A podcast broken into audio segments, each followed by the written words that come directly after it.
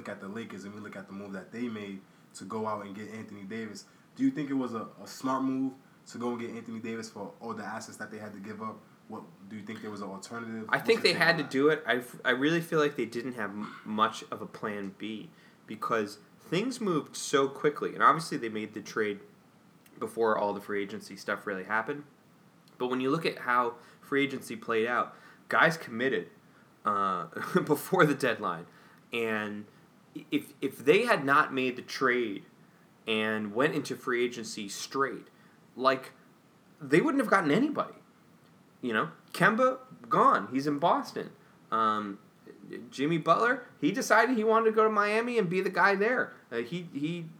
It's not like the LA option was not a totally available option to him. to him. It was completely available the entire time. So, and I don't want to make this a whole like negative thing on LeBron, but essentially, guys chose. I I don't want to go that way. Either um, either it's too hard or it's too easy. You can kind of t- take it either way, right? It's either uh, I'm, I'm going with this superstar, and uh, is that is that like kind of uh, not the strong thing to do, Does it make me look weak? right? Or or it's too hard to deal with like the media hype machine that's going to just surround you for a whole year. I think it takes it takes a certain type of person to be able to deal with that because of course LeBron his situation comes with a lot. He's a perennial phenom. Every year he's at the top of his game when you look at it besides this year with the injury, but every year he's one of the most talked about players in the league. So of course you're going to have this firestorm of the media. and it's on the court too, Exactly. right? He plays a certain way on the court where he's essentially the point guard, and He controls the game a lot. and a, and a lot of it is is is not exactly a plan.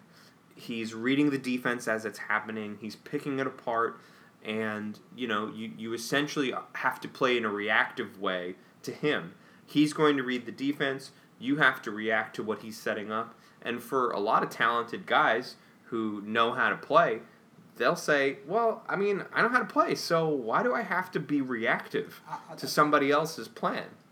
I I have a different take on that because I feel like that almost brings it back to the essence of playing in the park. You have a point guard. No one is calling plays to say, okay, Right. this is what we're gonna do. You have your talents. You know what you can do, and you use your abilities to try to combine them with your team in order to get a win. And that's what LeBron is doing. He makes the game, in my opinion, he makes the game so much easier. Mhm. I don't have to read defenses and worry about what they're doing. My job is so much simpler. I, I can thrive in my position. And I think that him with Anthony Davis, I think that's going to be amazing. Them keeping Kyle Kuzma, I think, was a very smart move as well because I think that he's going to be the piece that's going to blossom into something. I think Lonzo Ball just had too much pressure on him. Mhm. Brandon Ingram also, I think those two players coming into a situation like Los Angeles, Mm-hmm. it's just like coming into a situation like New York, Boston. Those teams have high expectations just from either tradition or the media. The expectations are there somehow. Yeah. So to throw someone into that fire and then put LeBron James on top of that and say, okay, now it's amplified. It's championship or bust. I don't think Lonzo was ready. I don't think his shot. Young guys, opinion, I don't you think know. it was ready, but I don't think that they they were in a position. I think LeBron needs someone with more experience, like Anthony Davis. And I I actually I like the roster that they put together. You saw that a lot of players were in a holding pattern from Mm-hmm. Kawhi, which was the first domino, and then once that domino was in place, a lot of teams knew how they could attack the market. And the Lakers, they put together a pretty good team. They brought back Rondo. They basically have New Orleans Mm-hmm. with the Lakers, and then they also Mhm. have Danny Green, a shooter and a defender, which you need. Yeah, yeah. I mean, I, I think it, it ultimately worked out for them, but it, it could have been, it could have been very bad because these top flight guys that they were looking for, they they didn't get, and some of the younger guys like a D'Angelo Russell or like uh, getting him back, getting Randle back, like those things um, seemingly were not going to happen. So I mean, I think ultimately it, it worked out pretty well for them but I think it obviously it all started with the with the trade, and I think they had to do that. I think they had to set that in motion, and um, you know that if they didn't have Davis, I don't know. It, it They- seemed like a I real waste of LeBron. They would be in a situation similar to Oklahoma City if they didn't have Anthony Davis. Yeah. Because now we saw it last year. We saw LeBron there with this team of a bunch of young players, and trying to bring them along, and it would be a waste of his prime. Here's a fun hypothetical. So let's say that Anthony Davis trade didn't happen and the Lakers completely struck out in free agency. Do they trade LeBron to the Rockets for Chris Paul and twice as many draft picks as were uh, actually sent out, right? I mean, we'll never know. But like you're saying, if they strike out, do they have to blow it up? Because uh, next year things don't really improve. Um, LeBron's not getting any younger. The, the, the, the time is now. And so if they really struck out this, uh, this offseason, they might have to really blow it up. They they would have to blow it up, but yeah, hypothetical, it just goes off of LeBron the GM not being as savvy. as Can you we've trade yourself him- as a GM? Is that, is as that we've possible? seen him throughout his years. We've seen it. Once he got out of, he got up under Cleveland the first time in 2011. He has taken control of everything that he's done. Once he went to Miami, that team every year they were making moves to surround them with players that they felt like could take them to the finals, which they did every single year that he was there. You've seen it again in Cleveland. Andrew Wiggins never played a game in Cleveland as a number one draft pick. Why? To get Kevin Love in the pursuit of a championship. So I don't think that I don't think LeBron was ever gonna strike out. But if they did strike out, I don't think you trade LeBron. I think you have some assets there that are still movable for other parts because you look at the value that those pieces brought back together when they were packaged together. So individually, I think they would be able to garner some talent from around the league. I think LeBron would have been able to get some type of help. But I don't know. I'll trade him to Houston. that would be, I, the league would just be on in again to Yeah. have another super team. Because, yeah, that would, we would be going through another four years of what we witnessed with the Warriors, five years rather, with the Warriors to put Harden and, and LeBron together. But another shocking move. Very shocking. It, it, it almost it hurts me to even. It It's a punch in the gut. It's it pains me. Ian to, Begley said it. It's a punch in the gut. Uh, the offseason just it just not the way we envisioned. not Draft didn't go the way we wanted. no. Of course, we're talking about Kyrie and KD going to Brooklyn Yes, to Brooklyn and not the Knicks. of all places. Why not the Knicks? As soon as the Knicks traded Porzingis, everybody's like, "Wait a minute, they know something. Wait a minute, KD's a free agent. Wait a minute, he's friends with Royal Ivey. Uh, wait a minute, DeAndre Jordan was in this trade. His best friend. wait a minute, everything's adding up, and um, everything was adding up. It was adding up quite nicely, and uh, I, I maybe if the Knicks won the lottery and get Zion, things were different. I think that changed Maybe. everything. I mean, I think I- the Achilles injury changed everything, the, but the Achilles. Injury I think, injury, both are it had, it had a big effect on it, but a player like Zion Williamson, I think if the Knicks had a player like that in this market, I think that trumps any system. don't any, curse on the podcast. any type of I, I was I was close to, but it it wow it just trumps anything that the Nets have in place. Kenny Atkinson, their system, the way they play, the grit. It I think having Zion there trumps everything else. Yeah. And so even with his injury, I think if the Knicks get Zion, then Kevin Durant comes. But and that's not a knock on RJ Barrett, who's also a great player, but the way that Zion has been built up, I think that aura to play with that aura, I think is something that those players would have wanted. But what's your take on him choosing Brooklyn? And and do you think that he was the lead domino in this? Do you think that he chose Brooklyn because that's something that he wanted, or did he follow Kyrie? Like, how do you think this whole situation played out? I think the Achilles made the decision for him because prior to that injury, or prior to the calf injury, really, he was tearing it up in the playoffs and playing at a level where it was pretty clear he was the best player in the league.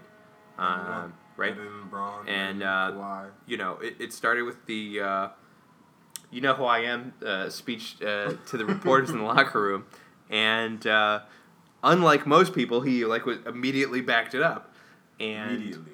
so to me, that was a preview of, hey, I can do this wherever I am, Olympic team, whatever. Uh, the jersey doesn't matter. I'm Kevin Durant. Uh, I show up and this is what I do.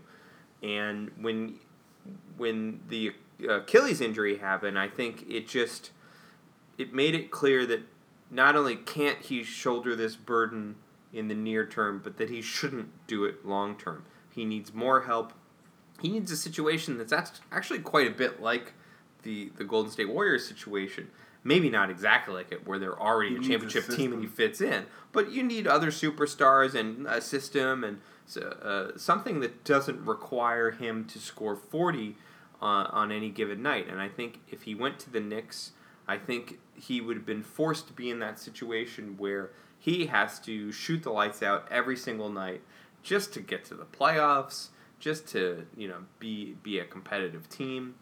And when you look at what Brooklyn's built over the last couple of years, you know the the word I kept using for the last you know year and a half or so is respectable. Brooklyn is respectable. Yes. They play the right way. Yes. They're competitive. Uh, they play defense. Their guys all want to win. They were never tanking. Now, f- granted, their draft pick situation made it irrational for them to tank. Why right? So they, you you know, they're, you, don't see the benefits of it. So why would you do it? And in a way, that set them up to play the way everybody should play, which is you try to win every game. And and uh, I, I think it's interesting how that situation laid the groundwork for them to do things in a real competitive way.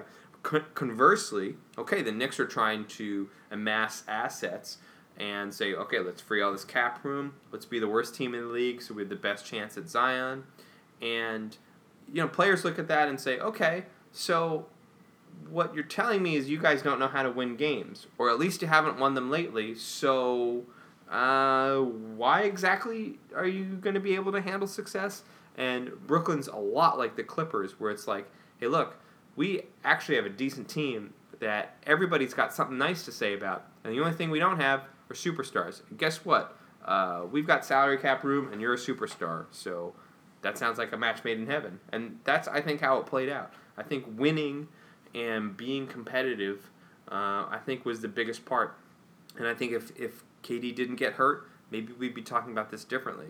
But I think just the, the fact that he shouldn't be scoring 40 every night um, from here on out necessitated him being in a, in a situation that was somewhere in between uh, the Warriors and where the Knicks were. And I think Brooklyn is exactly that. They were the sixth seed, and um, you know there's a real structure there, and everybody respects the coach, and everybody respects the GM, and and the players are all you know fighting to win every night. And what about Kyrie? I think, um, I think my take on Kyrie is that he always wanted to go to the Nets. When you think about it, a New Jersey kid. Which is weird because I'm a New Jersey kid and I never Yeah. wanted to go to the Nets. I feel like I feel like it was always in the works. Like we thought about him coming to New York, but maybe he's not a Knicks kid. You know, and guess so. For him to grow up on the Nets and to have the Nets leave New Jersey and come to Brooklyn, maybe maybe that's what it was for him. He wanted to have the Nets, something that he, he grew up watching all the time. Kerry Kittles, uh, Jason Kidd, right? Vince Carter, Vince Carter, Richard Jefferson, Kenyon Martin. Kenyon they Martin. Had, they had a they had a great culture, a great team. Even back then, Yeah. when we saw the Knicks were the same old Knicks. Dysfunctional Knicks. they still they had a culture. They, uh, that the Nets built. were respectable. So I mean, Yeah. you got to give it to them. Yeah. But I just I don't know. I think that they would have been better served to come to the Knicks. Me and my bias, but I think them those two together on just the biggest stage every night. I mean, the Barclays is gonna be rocking. It's gonna seem like there's an uproot. I think They're gonna have to find some Nets It- fans somewhere. it's gonna be a culture shift though. I think a lot of people are gonna be there. Yeah. I think um, when you look at it, Kevin Durant, even Kyrie Irving, they they're both connected to Roc Nation, Roc Sports. So just that from a cultural standpoint, I think they're gonna bring a lot a lot of entertainers to the Garden. We're gonna see Jay um to the Garden. Oh my Yeah. gosh, I just wish it was the Garden to the Barclays, and we're gonna see Jay Z. We're gonna see a lot of these superstars from New York coming into these games, and it's gonna be a culture shift where we see more of the, I guess. I don't want to say like urban, more hip hop, but that's that's gonna be the type of vibe that we get there as you see with Kyrie Irving when he did his introduction. a little cooler, a little less Hollywood. And Kevin Durant when they when they both did their introductions on Instagram, they both used Biggie Smalls Yeah. from Brooklyn. So I think that's where the culture is shifting because we see this parallel between basketball and rap and hip hop music all the time, and I think we're gonna see more of that come to the Barclays, and I guess that's a culture that they wanted to embrace as opposed to the more Hollywood East esque let's look at all the MSG actors that are going to come exactly, to this game. You know, so they have more of the actors, the top A list celebs. So I think the culture is gonna. It's a different culture for them. The other thing that's interesting about it is uh, the kind of fan of a player versus fan of a team thing. So I kind of joke that there really aren't any Nets fans. Uh, I mean, there are, but not really. I mean, this is. If you think of all the sports teams in the area, prior to this, the Nets in anywhere in the top five and the sports teams in the area, like no. In turn, and I'm not even talking good teams, right? You you have devoted fans of the Mets uh, and and the Knicks for years and years and years. These these fan bases are are are much more devoted, and yet maybe this is an antiquated thing. Um, it's it's it's looking in that in that direction. That young people are fans of players, Yes. and if you have players moving around so much, uh, why would you be a fan of a team? Fantasy sports has done this to the game. right? And and two K, right? You you you play two K on Dynasty mode, and you just, well, you start you start making trades imme- Exactly. immediately. Let me start uh, flipping guys and ma- build a dynasty. So maybe what happens here is that uh, you know they become the the the you know the front runner team essentially.